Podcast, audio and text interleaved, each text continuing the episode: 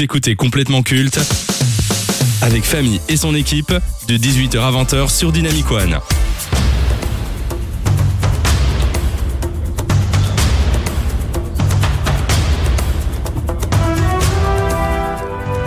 Ce sont les plus célèbres aventuriers dans le monde des jeux vidéo. Deux explorateurs charismatiques. La première a vu le jour en dix-neuf cent quatre-vingt-seize. Au total, douze jeux ont vu le jour et se sont vendus à plus de quatre-vingt-cinq millions d'exemplaires autour du globe.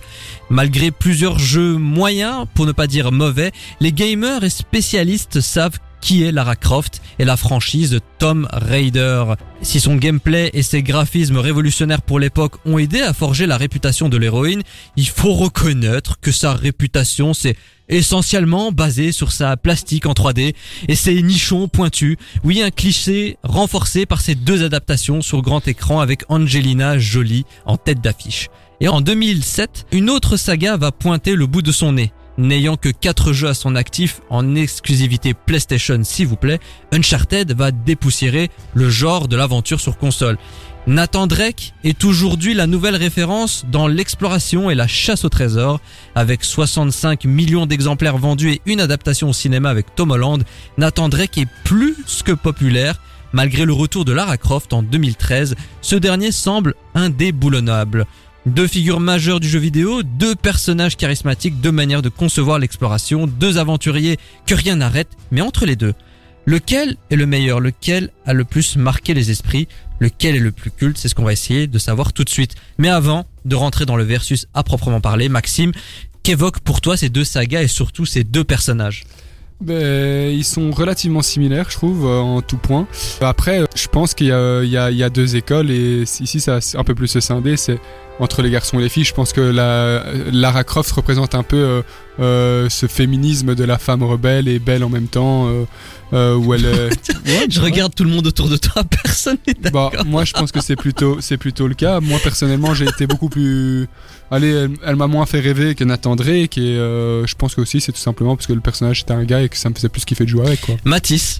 Mais en fait, moi j'ai un rapport euh, aux deux un peu spécial, c'est que j'ai jamais joué à Uncharted ni à Tomb Raider, je l'avoue. Mais on fait euh, tous des erreurs. J'ai tu sais. un souvenir de moi avec un pote quand j'étais petit, quand j'avais dix ans, en train de jouer à Uncharted, donc j'ai une préférence pour Uncharted. Mais je t'avoue que je connais pas plus l'univers. Bien sûr, Lara Croft, tout le monde la connaît, mais sans plus, quoi. Rohan, tu parlais de côté fille-garçon. Je trouve que c'est là où tu te trompes. C'est plutôt un terme de génération. On est à fond les quarantenaires Lara sur Croft. Lara Croft. Et les Uncharted, c'est plus les, les vingt ans, les, même les plus jeunes de maintenant. Mais je trouve que par contre, là où c'est vraiment bien sur ces deux trucs, c'est que ce sont des licences qui peuvent potentiellement être à succès, puisque du jeu vidéo, du film, il y a de quoi faire des choses intéressantes. On va rester sur toi, Rohan, euh, par rapport à Nathan Drake. Est-ce que Uncharted a apporté un vent de fraîcheur et a dépoussiéré le genre et les mécaniques apportées par Tomb Raider ? Bah, évidemment, déjà c'est un jeu plus récent, donc déjà visuellement c'est déjà mieux, c'est déjà plus beau. Euh, ça change aussi, s'ils avaient refait un personnage féminin, bah, ça ne change, enfin, il n'y a aucun intérêt de jouer à ce jeu. Là, ici, ils changent le genre du personnage. C'est un thème un peu différent. J'avoue que j'ai jamais joué. J'ai vu le, une partie du film, j'ai vu euh, plein de gameplay, mais j'avoue que ça change un peu visuellement et ça permet surtout de la next-gen, en fait. Lucas, ton rapport à ces deux sagas est celle que tu préfères ? Alors moi j'ai vraiment un gros affect pour Uncharted parce que j'ai poncé Uncharted trois, c'est ça qui m'a fait découvrir les jeux de tir en fait euh, à l'époque quand j'étais ado. Mais par contre euh, je pense que Tomb Raider a plus impacté le jeu vidéo. Et en fait tu parlais de la différence entre les deux, il y en a quand même une, c'est que Tomb Raider c'est vraiment un jeu d'énigmes et plateforme, là où Uncharted est plus un jeu de shoot et énigme. On est sur un gâteau qui a le même glaçage mais qui en fait est pas tout à fait le même en substance. Très belle comparaison. Je félicite et j'applaudis. Sur les douze jeux Tomb Raider, il y en a beaucoup qui sont considérés comme mauvais, alors que la critique s'accorde à dire qu'il n'y a aucun mauvais jeu Uncharted. Est-ce que le ratio ne va pas en faveur de ce dernier pour rentrer plus facilement dans la pop culture, Lucas ? Aucun mauvais jeu Uncharted. Est-ce qu'ils ont jamais joué à Uncharted un et au dernier ? Parce que Uncharted si tu regardes un, les critiques, vraiment, euh, bah Uncharted un c'est vraiment euh, le mec a un balai dans le cul de fou et aucune des mécaniques. Pourtant il a eu de très bonnes notes, hein. Franchement pour son lancement. Non. non, franchement, Uncharted un et deux étaient des jeux médiocres mais ok, le trois était vraiment bon et le quatre a juste repris la formule du trois, et après Tomb Raider, t'as des excellents exemples comme des très mauvais aussi quoi. Les deux séries ont, ont, leur, ont leur bon et leur mauvais, ça c'est clair. Alors suite à un énorme échec, la saga Tomb Raider a disparu pour laisser place à Uncharted avec le succès que l'on connaît, et en deux mille treize, Lara Croft réalise un comeback. Le problème, c'est que ce nouvel opus se base beaucoup trop sur la mécanique, l'ambiance et le gameplay d'Uncharted, ce qui a valu au jeu des comparaisons immédiates avec l'exclusivité de Sony. Est-ce que l'élève n'a pas dépassé le maître ? Bah, en fait, le, le truc, c'est que ils ont oublié l'aspect plateforme dans les derniers. Bah, quel intérêt de jouer à Tomb Raider si c'est pour jouer à Uncharted avec un autre skin, en fait. C'est tout simplement ça. Donc, je sais pas si l'élève auront dépassé le maître, mais en tout cas, c'est juste que, bah, l'élève, a, enfin, le maître a voulu copier l'élève, tu vois. Et bah, au final, ça donne un truc un peu. Et puis, c'est aussi encore une fois une question de génération, je pense. Il y en a qui vont, qui vont toujours être pro euh, Lara Croft, il y en a qui seront pro Uncharted, et comme l'a dit euh, Lucas, euh, c'est, c'est aussi une question de, de génération purement quoi. Est-ce que ce choix de se calquer sur Uncharted a eu des répercussions négatives sur la franchise Tomb Raider et son image ? En vrai je pense pas, ça, là on, on fait la comparaison avec euh, Tomb Raider, donc finalement ça permet d'en faire parler, et ça permet de, à chacun de ouais. trouver le jeu auquel il a envie de jouer. Mais euh, oui non je, je pense pas. Mais qu'est-ce qu'il fallait faire pour que Tomb Raider retrouve de l'intérêt auprès du public ? Est-ce qu'il fallait complètement changer la mécanique du jeu, donc ce qui a fait le succès de Tomb Raider, et partir sur quelque chose d'autre, ou alors repartir sur vraiment l'A D N de la saga sur PlayStation deux? Qu'est-ce que vous en pensez, Lucas ? Mais en fait, le genre platformer, c'est un genre qui a quand même vécu pendant trente ans, quoi. Donc moi, je pense qu'à un moment, faut le laisser tomber. Et Tomb Raider, bah maintenant, c'est devenu un artefact des temps anciens, et je pense qu'il est, qu'il fallait le laisser là où il était. Il y a d'autres licences qui prennent le pas. C'est That's the game, euh, voilà. Je sais pas si c'était nécessaire d'essayer de faire revivre la licence. Alors, il y a eu de nombreux remasters des premiers jeux sur PlayStation trois et PlayStation quatre. D'autres opus et extensions de la nouvelle version de Lara Croft sont sortis entre temps. Mais il semble que le public ne soit plus intéressé. Est-ce que Lara Croft n'est pas un personnage tombé dans l'oubli ? Est-ce une icône du passé ? En vrai, je pense pas, parce que, en fait, ce qui a été malin avec Tomb Raider, c'est que ça a été très vite euh, mis dans le cinéma. Et donc, en fait, quand on pense à Tomb Raider, on pense à Angelina Jolie. Et donc, en termes de pop culture cinéma, c'est toujours au top, je pense. Ouais. Mais c'est vrai qu'en termes de jeux vidéo, ils auraient pu capitaliser plus sur des jeux, sur le personnage, sur des meilleures histoires. Mais en termes de pop culture, Tomb Raider est quand même plus grand public qu'Uncharted. Maintenant, fallait-il, comme les développeurs l'ont fait, changer Lara Croft ? Alors, on est passé à un design du personnage très glamour, hyper sexualisée, à une aventurière plus moderne, actuelle. N'est-ce pas ce changement qui a causé la perte de Tomb Raider ? Alors oui, l'époque a changé, mais hormis le gameplay et l'histoire, faut quand même se l'avouer que le personnage de Lara Croft, comme on l'a connu, a été l'élément primordial dans le marketing et le succès de la saga. Oui, mais je pense honnêtement que ça pouvait plus fonctionner, justement, euh, cette sexualisation de la femme. Je pense qu'il y en a beaucoup qui en commencent à en avoir ras-le-bol. Donc euh, je pense qu'une page va se tourner. Et... Mais est-ce que c'est ce changement qui a provoqué la baisse d'intérêt ou le flop de Tomb Raider ? Bah, je pense aussi tout simplement qu'il y a euh, Nathan Drake qui est venu et qui s'est imposé. Et si, si, s'il n'avait pas été là, peut-être que ça aurait très bien fonctionné. Je pense juste qu'une page est tournée et qu'on s'est concentré après sur le, sur le personnage de Nathan Drake à la place de Lara Croft. Mais je pense pas que c'est la désexualisation de la femme qui a, qui a, qui a fait oui, grand-chose. Je te rejoins, parce que si c'est juste ça qui a fait... Euh, ouais, ça dit long sur la société.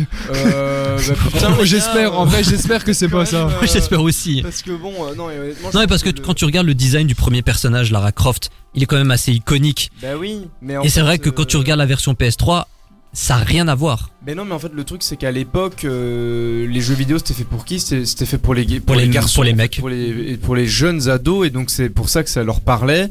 Maintenant, en fait, le jeu vidéo est quand même beaucoup plus démocratique. Il y a beaucoup plus de femmes qui jouent aux jeux vidéo aussi. Et je pense que c'est déjà leur rendre honneur que de pas faire que des persos qui ont des tailles de guêpe et des seins énormes. Et surtout, ben, bah, en fait, euh, à un moment, euh, si en deux mille treize, ils étaient revenus avec ce personnage-là, ils se seraient fait mais chier dessus, ouais, je suis d'accord, par tout le monde. Lequel vous préférez entre les deux ? Quel est celui qui a le plus marqué les esprits et qui est devenu culte ? Lara Croft, Lara Croft est de loin la plus culte, j'ai l'impression, que l'autre là, euh, tu me dis son nom. Alors l'autre il a un nom, déjà, tu respectes Nathan Drake. Non, il s'appelle Tom Holland. Non mais Lara Croft est bien plus culte, enfin même euh, elle est bien plus présente, enfin, elle est beaucoup plus vieille dans l'histoire que euh, Nathan Drake. Ouais, je vais rejoindre euh, Mathis, je pense qu'elle est beaucoup plus culte, Lara Croft. Lara Croft, c'est un nom déjà, hein, tout le monde le connaît, je pense, c'est vraiment intergénérationnel parce que ça a touché même notre génération et la génération précédente. Donc Lara Croft est plus culte, après moi j'ai une préférence pour Nathan Drake parce que j'ai plus spam Uncharted que le jeu de Lara Croft. Rohan. Je suis d'accord, Lara Croft c'est quand même le personnage euh, qui, qui est emblématique, qui est bien représenté et dont on n'oublie pas euh, le, le physique. Nathan Drake, ils ont, ils ont quand même essayé de faire un truc bien, un truc sympa, mais c'est vrai que c'est pas encore assez capitalisé. Mais est-ce que Uncharted et Nathan Drake peuvent devenir cultes ? Oui, complètement, si c'est bien, si c'est bien pensé. Mais si c'est, c'est déjà culte, fait. Hein. Après, oui, pour toi, c'est déjà ouais, culte. Ouais, c'est déjà à, culte. À partir du moment où on en fait un film qui fait oui. des bonnes entrées. Après, c'est juste moins culte pour moi que Lara Croft, mais c'est culte quand même. Ouais, c'est, ouais. c'est, c'est oui. une question de, de, de goût et de préférence aussi. Hein. Et vous, vous êtes plutôt team Lara Croft ou team Nathan Drake ? Faites-le nous savoir sur dynamicone point b e ou sur les réseaux sociaux. En tout cas, c'est ainsi que le Versus pour cette semaine se conclut dans Complètement Checkpoint. Tout de suite, Pop Quiz. Pop Quiz. Allez, c'est parti. Maintenant, on va tous jouer ensemble. Donc, c'est un Pop Quiz spécial jeu vidéo qui va se faire en deux temps. La première partie est un blind test jeu vidéo. On va voir si vos connaissances sont poussées ou pas. Et ensuite, la deuxième partie, je vais vous donner des noms d'acteurs qui ont prêté leurs traits dans des jeux vidéo. Vous avez le choix. Soit je vous donne le nom de l'acteur, soit je vous donne le nom du jeu. Et vous allez devoir deviner l'élément qui manque. Allez, on commence sans plus attendre avec le premier thème.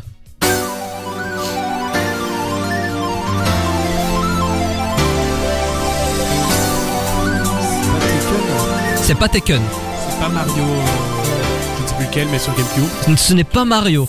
Sonic. Sonic, c'est une très bonne réponse, je oh, l'accorde. Quoi, allez, mais non. Je l'accorde. C'est de la chance. Oh, je l'accorde. Oh, la chaise. Oh, la chaise. Il y a eu un accident. J'avais dabé. C'est vraiment Dieu qui m'a empêché de dabber parce que j'allais vraiment lâcher mon plus beau dab. Et effectivement, c'est Sonic R, le fameux jeu trois D. Critique, bien ouais. entendu, du joueur du grenier. Ouais, qui s'est fait défoncer. Euh... Qui s'est fait défoncer d'ailleurs. Le passage en trois D pour Sonic a été très compliqué et ça a causé la perte face à Mario. Idem dans le film. Hein. Idem dans le film. Allez, le second. Oh. Need, for, Need for Speed ? Non.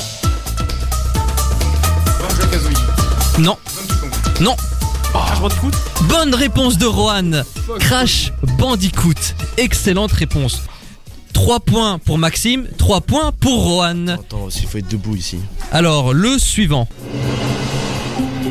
Pirates des Caraïbes. Non. Among Us. Non. C'est Jules, ça, non? Non. Bandit.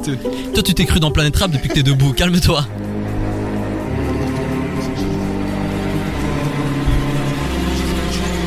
Non. Attendez. Euh, putain, euh, G T A. Ou G T A, G T A mais lequel ? cinq, non, San Andreas. trois, non, Vice quatre, quatre, c'est une bonne réponse oh. de Rohan. G T A quatre, sorti en deux mille huit. J'ai, j'ai, j'ai oublié. Je pense qu'il est très facile, donc ce sera le plus rapide.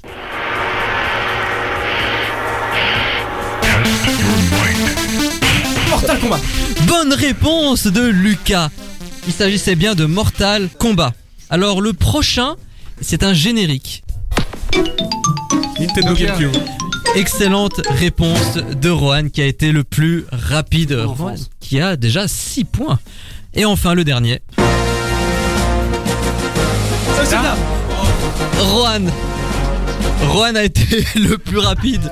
Et c'est une branlée qui vous a mis neuf points pour Rohan, s'il vous plaît.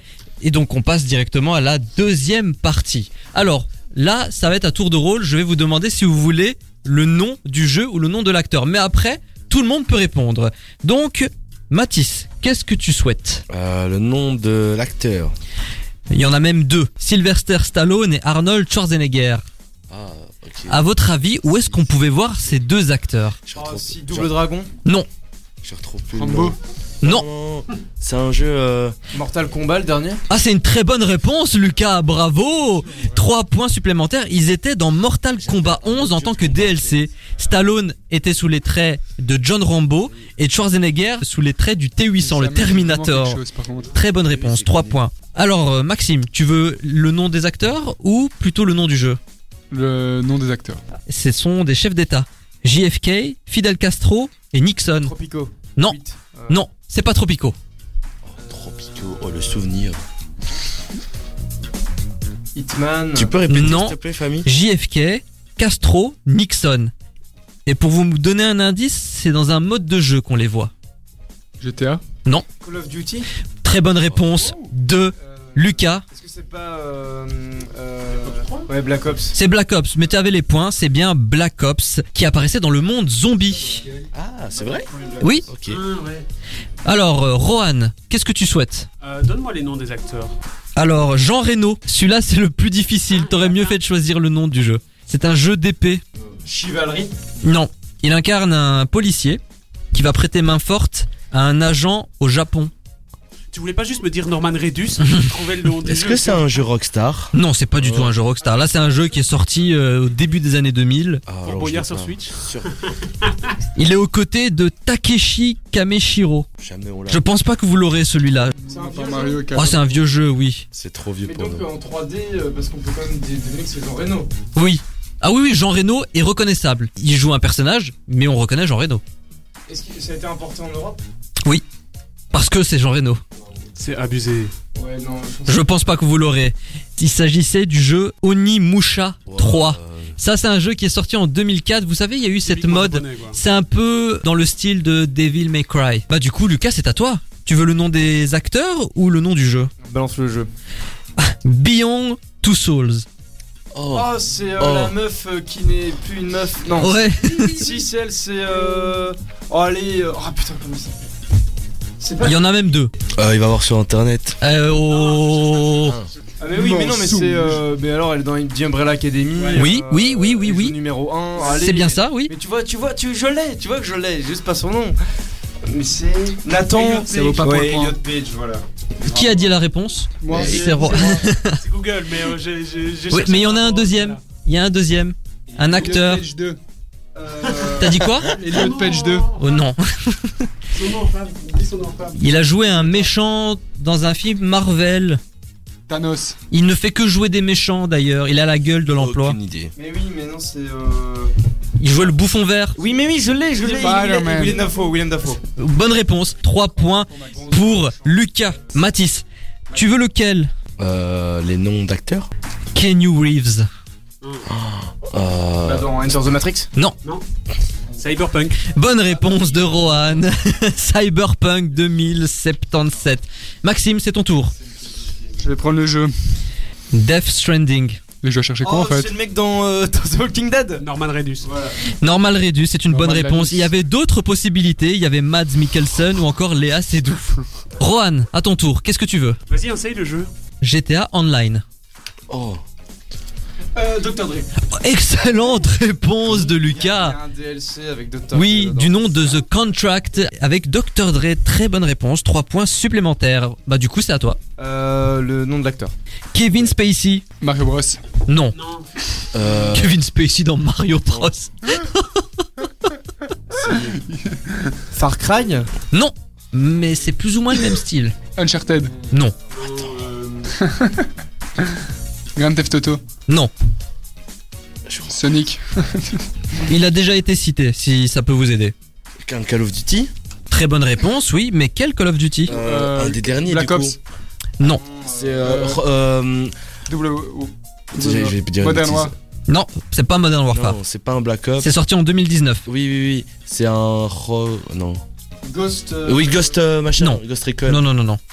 Je peux vous donner les initiales, si ça peut vous aider. Ouais. A W. Advanced Warfare. Bonne réponse. Il avait dit Call of Duty de toute façon, donc je te donne les trois points, mon cher Mathis. Avant-dernier, Maxime. Yes, je vais prendre euh, les prénoms. Giancarlo Esposito. Far Cry. Excellente oui. réponse de Lucas. Far Cry cinq. Free on Fire. Far Cry, euh, Far Cry six. Ah, t'as t'as voulu faire le malin, c'est ton. Et enfin, Rohan. Ah, vas-y, redonne le nom d'acteur. Rami Malek. Il n'y a, a pas longtemps en plus ça, non ? C'est un jeu sorti en deux mille dix-huit deux mille dix-neuf. C'était dans la foulée de Bohemian Rhapsody. C'est un jeu qui s'inspire des Heavy Rain et autres Beyond Two Souls ou encore euh, euh... Detroit Become Human. Je vois l'affiche. Mais je vois c'est un Q T E en gros. Un Q T E horrifique. Walking Dead ? Non, c'est pas The Walking Dead. Oh putain, si... Euh... Mais attends, mais c'est un, c'est un très mauvais jeu, non ? Oui, oui, je crois. Oui, certainement. Été... Ah, euh... On reconnaît Rami Malek. Ouais, ouais, ouais, je, je vois la pochette du jeu, mais je vois plus le nom. Ah putain, c'est horrible. Les initiales. Je et je sais que c'est U D. Vrai. Les initiales sont U D. Undead. Non. Undead. Hein euh, non, bonne réponse de Lucas. Oh. Allez, un demi-point chacun. Ah, vous avez été fort sur ce coup-là. Orni ou Nimusha trois qui était très compliqué. Vous avez pensé quoi de cette session Pop Quiz ? Très court. Très court, mais. Et cool. Et cool, cool, cool bien sûr. Chouette. On voit qu'il y a un connaisseur ici. Ah, ah oui, mais Lucas, attends, j'ai pas fait une merci, émission euh, jeux vidéo. Pour le compliment. Euh, S'il est pas là. Jusqu'à vingt heures. C'est complètement culte sur Dynamic One.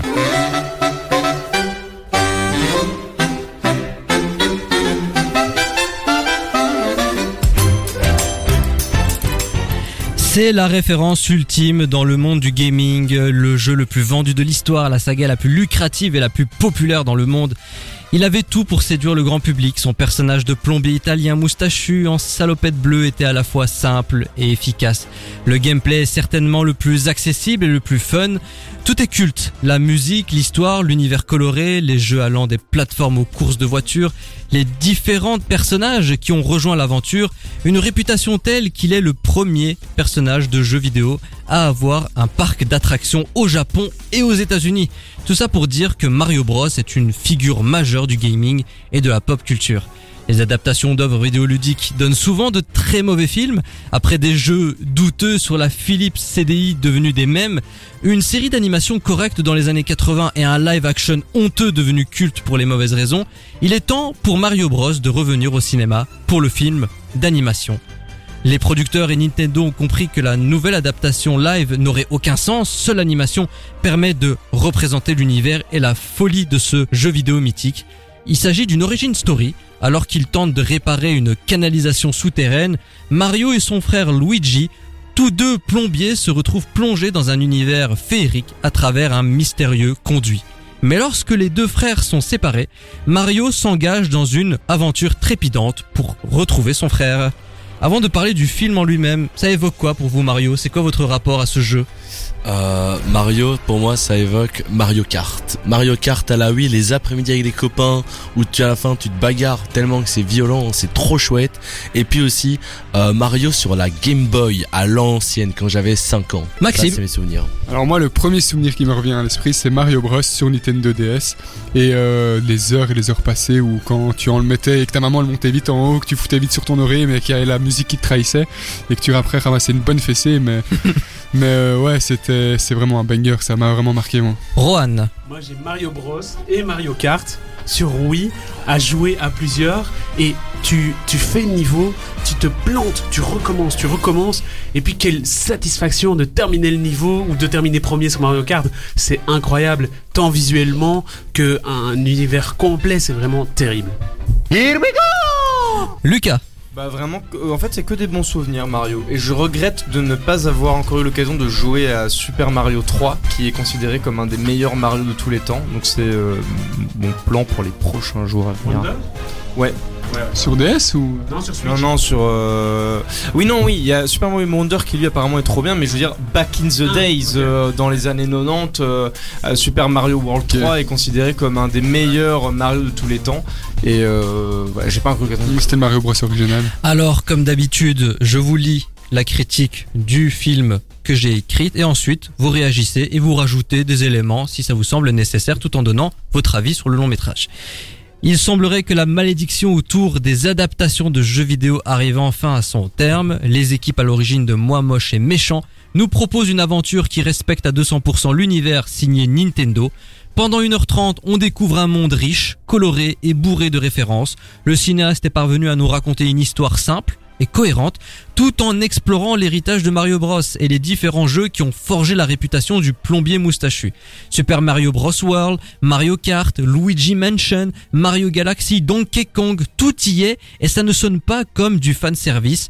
Que vous soyez un adepte des jeux Nintendo ou non, vous allez apprécier le film pour sa narration et son esthétisme.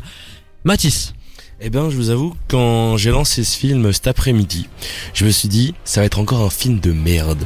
Eh ben, Pas du tout, j'ai passé un super bon moment et déjà en ayant, bah t'as toutes les références de Mario et genre en fait ça a retracé toute mon enfance et j'avais le sourire pendant une heure et demie, c'était trop trop bien. Merci famille de me l'avoir fait découvrir. Et bah avec euh, plaisir, écoute cette émission sert à quelque chose. Maxime? Et ben bah, écoute moi je suis plutôt comme euh, Mathis, je m'attendais à rien, je l'ai vraiment mis parce que j'avais rien à mettre.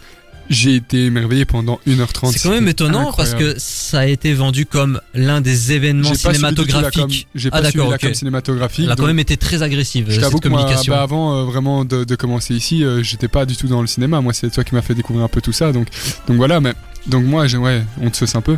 Euh, j'espère que je serai payé l'année prochaine. Euh, du coup, euh... qu'on ait déjà des micros qui fonctionnent, ouais, ce sera déjà très bien. bien. mais ouais, mais du coup, vraiment, j'en ai pris plein les yeux et c'était incroyable, vraiment un de mes meilleurs films deux mille vingt-trois. Rohan. Alors moi je suis le genre de connard qui regarde en V F et quand j'ai vu qu'en V O ils avaient mis Chris Pratt, je me suis dit putain mais non tu vas pas retirer la voix originale de Mario. Et donc je me suis dit dans la V F ça va être un peu bizarre d'avoir le gars qu'on voit dans tous les Jurassic Park et dans Avengers. Et finalement je trouvais que la V O passait bien, que le thème musical était incroyable, que les références redonnaient envie de jouer à Mario Kart, de jouer à Mario Bros. Oui oui ça de, mais vraiment. De rejouer à Mario Galaxy, il y avait, c'est énorme. Lucas, ton avis sur Super Mario Bros, bonjour, le film? Bonjour, euh, je suis euh, Jean-Luc cinéphile euh, qui, euh, qui vient faire chier. Euh, alors, Oula, t'as pas aimé? Sérieusement, non, sérieusement, j'ai, j'ai beaucoup aimé euh, le film parce que je trouve que c'était un. En fait, c'est une très bonne pub de, de deux heures, mais vraiment premier degré. En fait, faut pas oublier que c'est un, c'est un élément marketing qui est comme destiné à faire vivre une licence, mais qui est très bien réalisé. J'ai cependant eu euh, un peu de mal avec euh, l'aspect narratif que je trouve. Euh, Pas, qui prend pas de risque, voilà, on est sur des bases qui sont euh, très simples, on va pas, euh, on va pas prendre de risque. Le truc que j'ai adoré par contre, Bowser, qui est assumé incroyable. Comme étant amoureux de Peach, je trouve que ça donne une puissance au personnage qui est absurde. Une puissance narrative aussi. Voilà. Alors là par contre faut m'expliquer en quoi c'était si important par rapport au jeu. Alors moi je, je n'y connais absolument rien au jeu Nintendo. Mais en fait dans le jeu, dans, dans tous les Mario, Peach elle se fait juste enlever par Bowser. et ah d'accord ok, sans raison valable. Voilà. Ici, je trouve que le fait, que, alors on va le dire, on va dire les termes, le fait que Bowser soit legit un harceleur sexuel, ouais, mais c'est, c'est con, mais moi je trouve que ça lui donne une patte euh, très sensible. En même temps, Jack Black quand même, et qui puis est, il est très marrant, euh, qui est incroyable. Et la musique aussi. La alors, musique, V F, il, est, il, est, il, est, il est très très drôle. Mais donc c'est un, c'est un très bon film d'animation, une bonne surprise. Je trou- j'étais juste un peu sur ma faim où je trouve que euh, Nintendo aurait pu prendre un peu plus de risques, aurait pu s'attarder un peu plus sur Mario et la relation qu'il a avec son frère. Mais là je pinaille, euh, en l'état c'était déjà très bien. Et peut-être, euh, moi j'ai été un peu sur ma faim sur le fait que certains mondes on passait juste dedans et on n'allait pas plus. Ils, ouais. ils pouvaient euh, mettre plus de Mario Kart. Après, plus t'avais de deux heures aussi, hein, c'était compliqué. Ouais, ouais. Je trouve que moi le terme de référence... Euh, tout y est passé et je trouvais que c'était vraiment une réussite de A à Z quoi. Et une, un dernier truc aussi très positif que j'ai trouvé, le fait que Peach ne soit pas une demoiselle en détresse, ouais. Ça j'ai trouvé ça très fort parce que ça casse un peu le mythe tu vois de la princesse qui se fait enlever, non mais c'est oh vrai, là, ça. Alerte. Ouais. Ici elle est, elle est forte, c'est elle qui apprend à Mario euh, machin et ben je trouve que c'est un très bon parti pris et euh, voilà moi je pense qu'ils vont faire une, une suite d'ailleurs à Mario. Mais il hein. y a un univers étendu ouais. qui est en préparation. Le Nintendoverse, il y a déjà le film Zelda qui va arriver. En revanche, c'est un live action, c'est pas un film d'animation. Donc on aura certainement un film Kirby, Metroid, tout ça pour arriver au fameux Super Smash Bros. Est-ce que vous y croyez à cet univers étendu signé Nintendo au cinéma ? Moi j'y crois pas perso, j'ai l'impression qu'on va se répéter et que ça va être, ça va devenir très vite chiant. Un film, le film était trop cool, je vois toujours pas l'intérêt de faire une suite quoi.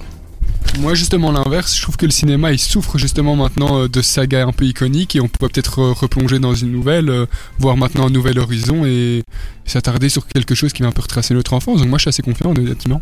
Moi je trouve que ça peut marcher à condition qu'ils ne fassent pas du live action, en fait c'est des univers qui sont tellement bizarres et qui ont des choses très originales qu'en live action en fait ça va juste être en mode ah c'est trop chelou en fait. Ah ouais moi ça donne l'animation aussi je suis d'accord. Ouais donc faudrait que ça reste en animation. Moi je dirais que en fait c'est quand même Nintendo qui est aux commandes. Nintendo c'est des gens qui qui ont vraiment un soin très particulier sur leur image, sur ce qu'ils proposent.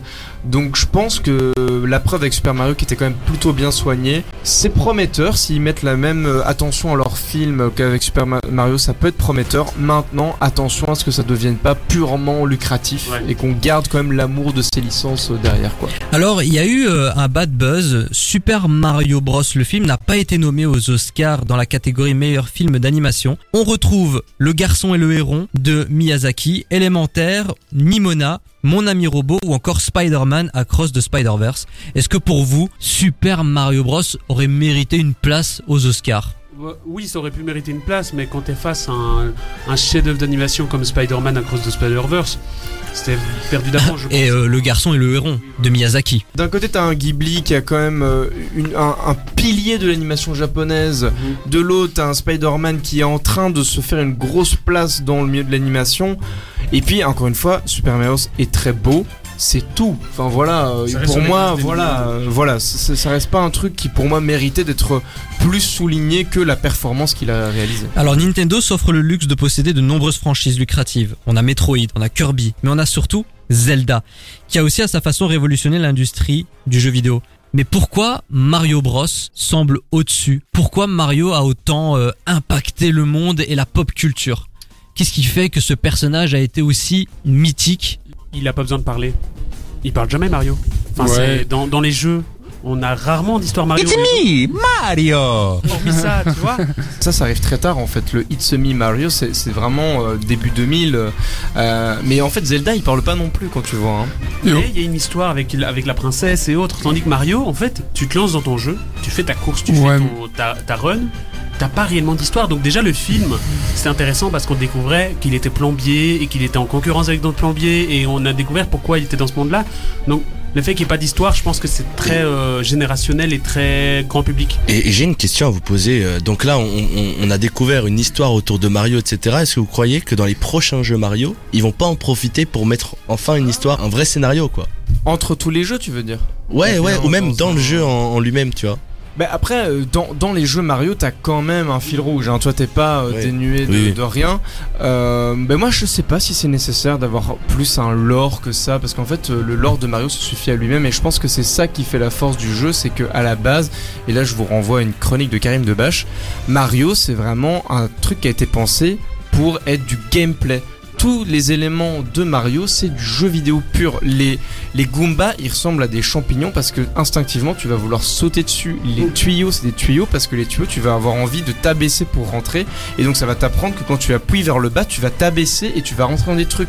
Les trucs, c'est des points d'interrogation parce que tu as envie de savoir ce qui se passe. Et donc, tu vas sauter dessus. Et donc, ça va t'apprendre qu'en appuyant sur un bouton, tu vas sauter. Tous les éléments de Mario, c'est du pur gameplay, du game design, quoi. Et donc je pense que c'est ça qui fait sa force. C'est pas son histoire, c'est juste son gameplay. On a l'habitude de conclure une séquence cinématographique avec la métaphore florale. Donc Super Mario Bros, le film. Un peu, beaucoup, passionnément à la folie ou pas du tout? Beaucoup. À la folie. Ah oui, d'accord. Ah ouais, je l'ai trop aimé, je te jure, vraiment, j'ai pris une claque. Pour les refs aussi, à la folie. Ouais, moi je mettrais beaucoup. Super Mario Bros, le film, il est disponible sur Netflix. C'est l'un des plus gros succès de l'année deux mille vingt-trois, le deuxième juste derrière Barbie. N'hésitez pas à le découvrir et à vous faire votre propre avis. C'est ainsi que la séquence Vidéo Club s'achève dans Complètement Checkpoint. On est les Mario Bros, les deux super plombiers. On est les virtuoses, les tuyaux effurés. Si votre pied est bouché, ouais, il faut vite nous contacter. Avec Mario et Luigi, satisfaction garantie. Super Mario Bros, la seule chose que vous n'avez pas vidangée, c'est mon compte en banque. Super Mario Bros. Pour un super service, faites appel à Super Mario Plomberie. Rendez-vous dès maintenant sur super mario plomberie point f r. Prenez vos pilules de pas d'amalgame, car Complètement Culte prend le contrôle jusqu'à vingt heures sur Dynamic One. Il est le papa de Metal Gear Solid, une franchise lucrative vendue à plus de cinquante-quatre millions d'exemplaires. Il est à l'origine d'œuvres majeures comme Snatcher, Police Notes ou encore Castlevania. Il fut classé à de nombreuses reprises parmi les meilleurs développeurs et artistes de sa génération dans le gaming. Mais sa reconnaissance, sa personnalité et son approche du jeu vidéo divisent et interrogent. Ses choix artistiques et ses partis pris en déroute plus d'un au sein des gamers. Il suffit de voir les réactions sur Death Stranding pour s'en rendre compte. Sa dernière création est une véritable proposition qui mélange cinématiques dignes d'un film et propos philosophiques pertinents sur notre société. De plus, il s'offre une distribution prestigieuse pour servir un gameplay pour le moins audacieux et inhabituel, déroutant. Certains y voient un chef-d'œuvre incompris rempli de références ciné, d'autres le décrivent comme une purge inintéressante à la limite de la branlette intellectuelle. Quoi qu'il en soit, il suscite de vives réactions et chacune de ses créations est automatiquement un événement. Au vu de son œuvre, il est l'une des plus grandes figures dans l'histoire du jeu vidéo. Hideo Kojima, génie ou escroc, Rohan? Moi j'ai envie de dire génie, pour une seule et bonne raison, c'est que déjà, si on parle de lui, c'est que c'est quelqu'un qui est connu. Il a lancé des licences euh, dont je n'ai pas joué à toutes, mais incroyables. Death Stranding, l'idée d'avoir une grosse tête d'affiche dans un jeu comme ça, c'est super malin. C'est des jeux dans des univers assez différents. Donc en vrai, je dirais génie parce qu'il touche à tout et il sait faire parler de lui. Par contre, j'ai envie de dire escroc parce que sur la présentation de la, du dernier Death Stranding sur euh, le PlayStation... Euh, le deuxième, j'ai trouvé éclaté. J'ai regardé ça et je me suis dit, bah ok, en fait t'annonces juste un Death Stranding deux. Enfin, y a pas de, y a pas d'annonce, y a pas de truc je, euh, incroyable quoi. T'as, c'est un teaser. C'est un teaser, mais c'est pas poussé en termes d'annonce. Mais je dirais génie parce que quand même, tu fais parler de toi. Selon toi, il a apporté quoi à l'univers du jeu vidéo Hideo Kojima? Un univers ciné? Ouais. Un côté énigmatique. Ouais, ciné, parce que déjà, il a, je pense que c'est l'un des premiers à avoir fait rentrer une vraie tête d'affiche dans un jeu qu'on connaît tous. Souvent, il y a des acteurs de jeux vidéo qu'on connaît parce qu'ils ont lancé un jeu et pas parce qu'ils viennent d'une série. Lui, il a réussi à choper quelqu'un qui est important, qui vient d'un univers Walking Dead intéressant et qui est connu pour ça. Et il a réussi à l'avoir dans son jeu, c'est super bien. Donc, pour moi, il, il arrive à bien jouer, il arrive à, à faire des trucs assez cinématiques avec une belle histoire.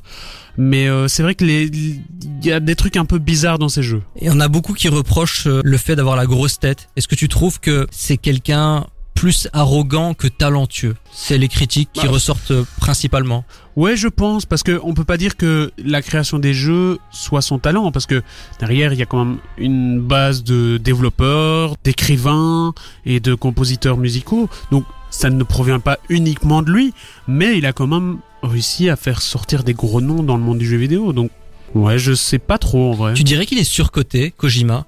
Qu'on en fait trop autour de lui, parce que c'est vrai que c'est le genre de personne qui fait des conférences de presse, ouais. euh, qui aime beaucoup se mettre en avant. C'est pas juste un jeu, ouais, c'est oui. le jeu de Hideo oui, oui. Kojima. Oui, oui, je pense, parce que si on regarde la majorité des derniers gros jeux qui ont bien marché, on parle pas du créateur, on parle plus du studio.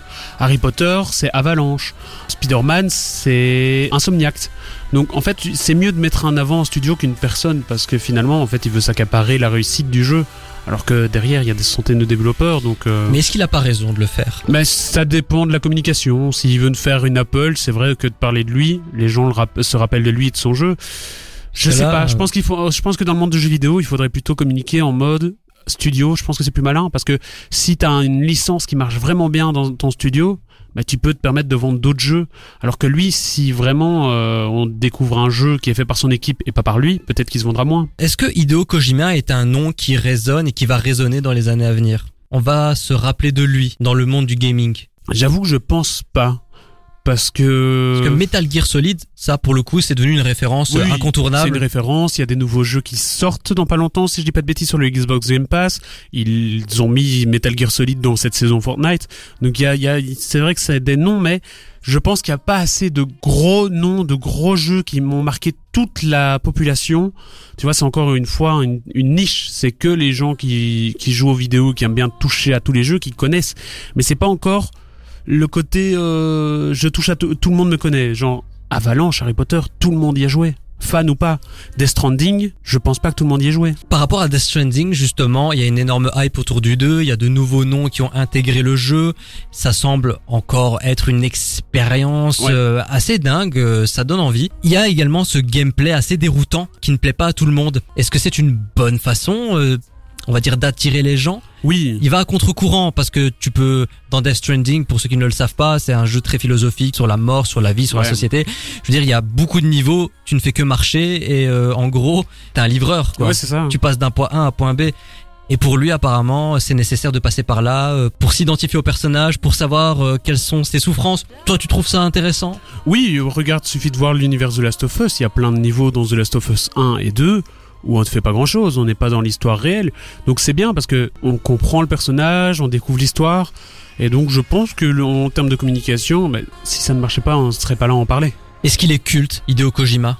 Non, je pense que c'est plus ces jeux qui sont cultes. Par rapport à l'avenir du jeu vidéo, on a de plus en plus d'œuvres inspirées du cinéma. Heavy Rain, ouais. Beyond Two Souls, Detroit Become Humans, Until Dawn et maintenant Hideo Kojima avec ses Death Stranding.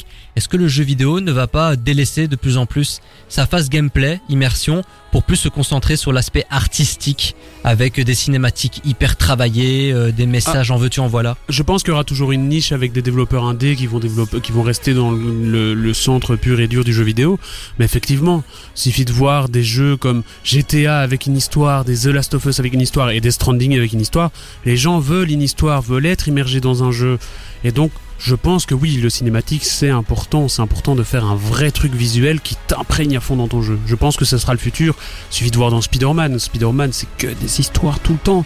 Et donc, je pense que c'est, c'est nécessaire pour savoir faire en sorte que les gens parlent de ton jeu encore dans dix ans. Et pour vous, Hideo Kojima, un génie ou un escroc ? Faites-le nous savoir sur dynamic one point b e sur les réseaux sociaux. C'est ainsi que la séquence Génie ou escroc se conclut pour cette semaine. T'es petit, t'es con, t'es moche, t'es laid, t'es fauché, t'as pas de talent et en plus de tout ça, t'as pas d'amis ? Écoute Complètement Culte tous les jeudis sur Dynamic One. Au moins, t'auras bon goût. Si vous avez grandi comme moi dans les années deux mille et deux mille dix, vous aurez remarqué que le prix d'un jeu vidéo a fortement augmenté. Autrefois, le prix standard se situait entre cinquante et soixante euros. De plus, vous aviez la possibilité de l'obtenir pour une somme moindre dans les magasins de seconde main. Mais cette époque semble révolue. Avec l'arrivée des consoles nouvelle génération et des jeux avec des budgets conséquents, le prix d'un jeu s'élève facilement à quatre-vingts euros. En parallèle, les studios et développeurs se concentrent beaucoup plus sur les abonnements Xbox, Game Pass et PlayStation Plus qui proposent d'avoir accès à un catalogue de jeux attractifs et aux nouveautés pour un abonnement abordable. On remarque également de plus en plus de free-to-play avec la volonté de pousser les consommateurs à réaliser des micro-transactions pour progresser. La conséquence de cela est l'abandon progressif du support physique, la réduction du marché de seconde main et l'accélération du dématérialisé. Nous nous dirigeons vers une nouvelle ère du jeu vidéo, c'est certain, mais sera-t-elle profitable à tous ? Bon Juan, avant toute chose, on va commencer par la première partie de ce débat, ouais. à savoir le free-to-play. Donc Fortnite, eFootball, Destiny deux, League of Legends ou encore Apex, tous ces jeux sont basés sur le système du free-to-play. Alors pour ceux qui ne le savent pas, il s'agit d'une partie d'un jeu qui est jouable et gratuite pour tous les joueurs. Et si vous souhaitez accéder à plus de contenu, vous devrez alors débourser une certaine somme. Le pay to win. Un nouveau système économique assez lucratif pour les développeurs qui en profitent pour travailler sur des mises à jour régulières de jeux plutôt que de se pencher sur un nouvel opus. Donc FIFA songe sérieusement à se lancer dans le free-to-play, Call of Duty également. Les joueurs semblent adhérer à ce prototype, à une ère où la digitalisation prend de plus en plus de place. Pour toi déjà, est-ce que le free-to-play c'est l'avenir du jeu vidéo ? Oui, pour une raison. Effectivement, les jeux sont chers. Et du coup, avoir du free-to-play, c'est intéressant parce que ça veut dire que tout le monde, toutes les personnes sur cette planète qui ont ta console et où ton jeu se lance, en fait, ça te permet de toucher tout le monde gratuitement. Et si les gens aiment, alors ils achèteront les extensions parce qu'ils veulent découvrir l'univers entier. Donc je trouve que c'est intéressant. Moi, combien de jeux j'ai joué qui étaient gratuits et qui finalement, je reste. Donc je pense que c'est le futur, ouais. Est-ce que l'on assiste à la fin progressive du support physique ? Je pense pas, regarde, on vend encore des D V D, on vend encore des vinyles, on vend encore des cassettes. Je pense pas, je pense que ça va rester dans... Mais ça baisse. Ça baisse, mais je pense qu'il y aura quand même la, la fanbase qui va euh, militer pour que ça reste. Mais effectivement, après quand tu vois que t'achètes un jeu physique, tu l'installes dans ta console et que tu dois encore télécharger deux cents gigas, tu vois, je pense que finalement, avoir du démat... Dans ce côté-là, ben ça sert plus à rien, rien d'aller acheter un C D. Autant le télécharger chez toi, tu te déplaces pas et tu dois pas re-télécharger de supplémentaires. Donc oui, de ce mais côté-là, tu ne possèdes pas le jeu. Ouais. Il ouais. est là le problème. C'était ça veut dire là, que euh... si une plateforme décide ouais. du jour au lendemain de supprimer le jeu, tu peux rien y faire. Et c'est la raison pour laquelle moi je pousse les gens qui nous écoutent ouais. à supporter le support physique, à acheter des jeux, à acheter des films parce que c'est important de protéger les œuvres qu'on oui. aime oui, oui. parce que Moi, par exemple, je vais acheter un jeu et euh, du jour au lendemain, je découvre que PlayStation ou Xbox décide de le supprimer de son catalogue. Ok, c'est un coup pour beaucoup. Moi, je m'en fous parce que j'ai le disque. Ouais. On pourra jamais me le retirer, ce disque-là. Ouais. Donc, c'est important tout de même pour la sauvegarde du patrimoine. Mais en vrai, euh, dans ton exemple, si je l'ai déjà téléchargé, qu'il le supprime de la plateforme, je l'ai téléchargé sur ma, sur mon, sur ah, mon. On a eu des exemples récemment où même quand tu le télécharges, ils peuvent le retirer. Ouais, c'est vrai. C'est pas con. J'avoue que dans ce cas-là, ouais, c'est un peu, c'est un peu embêtant. Mais moi, pour te donner exemple, pendant le Covid, la P S cinq sort et je voulais la P S cinq. Ouais. Toutes les P S cinq rupture de stock, je vais dans mon magasin, la seule qui reste, l'unique, la dématérialisée. La dématérialisée. Mais moi, justement, le fait jouer... que la dématérialisée soit disponible en magasin, ce n'est pas, on va dire, une preuve que les gens sont encore attachés au support physique. Pas forcément, parce que je te dis, à cette époque-là, j'en trouvais aucune, ni en dématérialisé, ni en matérialisé. Okay. Je trouvais aucune. C'est vraiment la seule qui restait dans leur stock. Et en vrai, je l'ai acheté parce qu'il me restait ça. Mais finalement, maintenant, je vais en magasin, je ne regarde plus les jeux P S cinq puisque j'ai pas besoin. J'ai, j'ai mon abonnement, donc euh, c'est un peu, c'est un peu embêtant dans ce côté-là. Si euh, là, par exemple, j'ai acheté Avatar. Il m'a fait chier, je veux le revendre, mais je peux pas. Il est démat. C'est embêtant pour ça. Alors justement, l'intérêt du dématérialisé, c'est l'avènement des abonnements. Donc on a le Xbox Game Pass ouais. qui a fait une annonce fracassante ces derniers jours et euh, le PlayStation Plus. C'est vrai que pour le prix d'un abonnement, je pense que c'est une cinquantaine d'euros par mois, t'as accès à un catalogue très chargé ouais, ouais. et aux nouveautés. Donc tu télécharges le jeu, tu y joues, pas dès que t'as fini, nouveautés, hein. tu joues au jeu, tu peux le supprimer, t'en télécharges un ouais. autre. À la limite, pour les gens qui aiment bien jouer à un jeu une seule fois dans leur vie, ça peut être pas mal. Mais est-ce que économiquement, c'est viable pour les studios Sony et euh, Microsoft Xbox? Parce que un jeu aujourd'hui, ça coûte de plus en plus cher à produire. Ouais. Donc euh, ça peut aller de cent, ouais. cent cinquante millions d'euros, dollars pour un jeu. Par exemple, G T A six, ils ont un budget d'un milliard. Ouais, ouais. C'est quand même énorme. Je ne pense pas que en poussant à l'abonnement pour jouer à G T A six, on puisse rentrer dans ses frais et faire des Mais bénéfices. C'est pour ça que dès sortie du jeu, les gros noms pour l'instant ne sont pas inclus dans les abonnements, ils sont inclus un, deux, trois ans plus tard. Euh, mais je pense que effectivement une révolution va se faire parce que c'est pas viable, tu vois que de plus en plus là, euh, je te prends l'exemple, j'ai ma P S cinq depuis un an, donc j'avais l'abonnement P S Plus, le max pour avoir tous les jeux, les classiques et des avantages. C'était cent vingt euros par an. Et ben là, il, c'est mon renouvellement, cent soixante euros. Mais est-ce que sur le long terme, ça peut fonctionner? Parce que quand on regarde Netflix, là je prends l'exemple du cinéma. Netflix produit beaucoup de films très chers pour sa plateforme. Ils ne sortent pas leurs films au cinéma. On se rend compte qu'ils ont un énorme déficit. Alors que les studios classiques, Warner, Universal, ouais. Disney, continuent de sortir les films en salle. Et ils se font des bénéfices et surtout, là où ils ont eu tort par rapport au Covid, les gens retournent au cinéma oui. et ils y vont de plus en plus. Donc ça montre que le circuit classique a encore de oui, belles oui. années devant lui. Je pense aux films, aux jeux vidéo. Je suis sûr que si vous sortez les jeux en support physique, les gens les achèteront. Mais par contre, il y a quelque chose qui peut les retenir, qui peut... Euh, le prix. C'est le prix. Toi, tu penses quoi de cette augmentation drastique? On est quand même passé à quatre-vingts, donc en c'est vrai, quand même une forte augmentation. En tant que... Je vais le voir dans deux visions. Un, en tant que consommateur. Consommateur, effectivement, quand t'as euh, cinq jeux qui sortent à l'année, des gros jeux incroyables, sortir euh, cinq fois quatre-vingts euros pour ton jeu, plus le D L C, plus euh, tout ça, c'est abusé, c'est vrai que c'est très cher. Mais d'un côté, en tant que créateur de studio, les jeux sont de plus en plus chers à développer, les, jeux, les équipes sont de plus en plus, c'est nécessite des mises à jour, des supports. Et donc en fait, finalement, un jeu, c'est pas cher payé pour payer la société qui le fait. Mais c'est vrai qu'il faut un juste milieu, je pense. Est-ce qu'il n'y a pas une volonté de la part des développeurs de concentrer leurs forces sur le dématérialisé dans les années à venir ? Pour des questions de coût et de simplicité. Oui, oui complètement, hein, euh, d'office, parce que du coup, ça fait des pochettes en moins à imprimer, des C D à moins à imprimer. Donc oui, je pense, mais je pense surtout qu'il y aura une révolution sur les abonnements. Il suffit de voir Netflix, Disney qui rajoute et Amazon qui rajoute de la pub dans ton abonnement que tu payes déjà.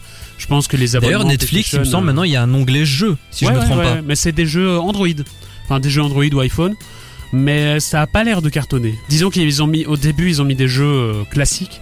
Là, ils commencent à thématiser leurs jeux selon leur série. Mais vu que Netflix annule toutes leurs séries à bout d'une saison, mais... ça veut dire quoi que moi, qui suis amoureux du support physique, dans les années à venir, si j'ai envie de jouer à un jeu, bah, ce sera du démat et rien d'autre. Est-ce que le milieu du jeu vidéo ne va pas devenir euh, excluant? J'avoue, parce que c'est vrai qu'on voit de plus en plus la PlayStation a mis à jour sa PlayStation cinq. Qui est aussi vendu son, son lecteur C D. Donc je pense qu'effectivement ça va dans le, dans le futur passer à cent C D. Est-ce que ça va exclure ? Oui, parce que déjà, en étant sur des abonnements, en voyant tous les jeux comme ça, on n'a pas envie forcément de voir un jeu en voyant la pochette, alors que quand on le voyait sur C D, on savait voir la quatrième de couverture et autres. Ouais, je pense que en étant dématérialisé, on aura envie d'acheter que les gros noms et plus d'aller chercher des pépites et nous donner envie de tester des jeux qu'on n'aurait jamais fait de base. Et on conclut cette émission spéciale avec la fameuse question de ce débat. On a vu que les prix ont augmenté, qu'on favorisait les abonnements pour le Xbox Game Pass et le mmh. PlayStation Plus. Est-ce que le jeu vidéo ne va pas devenir dans les années à venir un loisir de luxe, un loisir pour les riches ? Oui, si ça continue comme ça, oui. Si ça continue à des augmentations de prix de jeu, à des augmentations de prix d'abonnement, oui, ce sera complètement Toi, tu possible. Penses qu'ils vont continuer à augmenter les prix euh, dans les décennies à venir ? Oui, oui, je pense qu'un jeu pourra facilement monter à cent vingt euros. Ouais, ça va. Et rega- regarde Avatar, hein, la version classique, quatre-vingts euros, la version premium, donc avec deux personnages et un je ne sais plus quoi, cent et quelques euros, et la version deluxe, cent vingt. Moi, j'étais super hypé par le jeu. J'ai acheté la Deluxe, pensant que j'avais kiffé, je me suis fait chier, j'ai perdu cent vingt balles. Donc je pense que oui, je pense qu'ils vont augmenter les jeux. Comment tu vois l'industrie euh, du jeu vidéo euh, dans les cinq ans à venir ? Je pense déjà qu'il y aura des grosses rébellions en termes de prix, comme nos agriculteurs actuellement. Je pense que il y aura, les gens vont se plaindre. Ils nous volent notre travail. Ouais, ouais. Je pense que surtout aussi les gens en auront marre de payer trop cher pour des abonnements. Dans cinq ans, je dirais qu'on sera plus au démat, mais qu'à un moment donné, ça va tourner à révolution, à retourner aux anciens supports. Comme un peu l'époque du vinyle, où tout le monde était en vinyle, puis c'est passé en C D, puis c'est passé en clé U S B, et maintenant le vinyle revient. Je pense que ça va être un peu comme ça, tu vois. Mais pour une niche. Ce n'est pas profitable pour euh, le rétro gaming, donc des gens qui vont plutôt s'intéresser à des jeux sur P S trois, P S deux, là où les jeux seront moins chers, ils ouais. feront peut-être des découvertes, ils se rendront compte que les graphismes n'ont pas si mal vieilli que ça. La PlayStation trois est une ouais. excellente console, je, je le dis encore aujourd'hui, oui, oui, oui. Il y a de très bons jeux, et euh, même si les graphismes sont moindres que la P S quatre, la P S cinq bien sûr, je trouve qu'ils sont encore de très bonne qualité. C'est vrai que les gens pourraient revenir à l'achat d'anciennes consoles pour rejouer aux autres jeux. Est-ce que toi, euh, l'évolution actuelle du gaming peut impacter ton intérêt pour cette industrie ? Déjà, je trouve que y a... les jeux sont très souvent vendus et pas terminés. Donc déjà, j'ai un désintérêt de me dire... Hashtag cyberpunk. Ouais, c'est ça. Donc j'ai déjà ce désintérêt-là. Et il euh, y a aussi euh, une vague de moins, moins d'annonces de jeux, moins de jeux euh, qualitatifs. C'est beaucoup euh, de triple A, de jeux un peu euh, remaster. Donc il y a déjà c- cet engouement un peu moins, je pense. C'est ainsi que notre émission spéciale s'achève. Thank you, thank you very much for coming out this evening. Thank you, thank you, thank you. You're fuck too kind. Complètement checkpoint, c'est terminé. Non, non. Dites-moi pas que c'est pour vrai. Si, hélas, et c'était complètement excellent. On se retrouve, nous, la semaine prochaine pour une nouvelle émission spéciale. Juan, merci d'être venu. Tu es la bienvenue quand tu veux, la porte est toujours ouverte. Merci. Sache-le. D'ici là, restez connectés sur la station du son Nouvelle Génération. Ou pas. Allez, à ciao, bonsoir. Salut. Et on affronte finalement Rosa. C'est celle qui aime les roses. Qu'on refuse d'achever après notre victoire. Je ne tue que ce que je ne peux pas baiser. That's all, folks.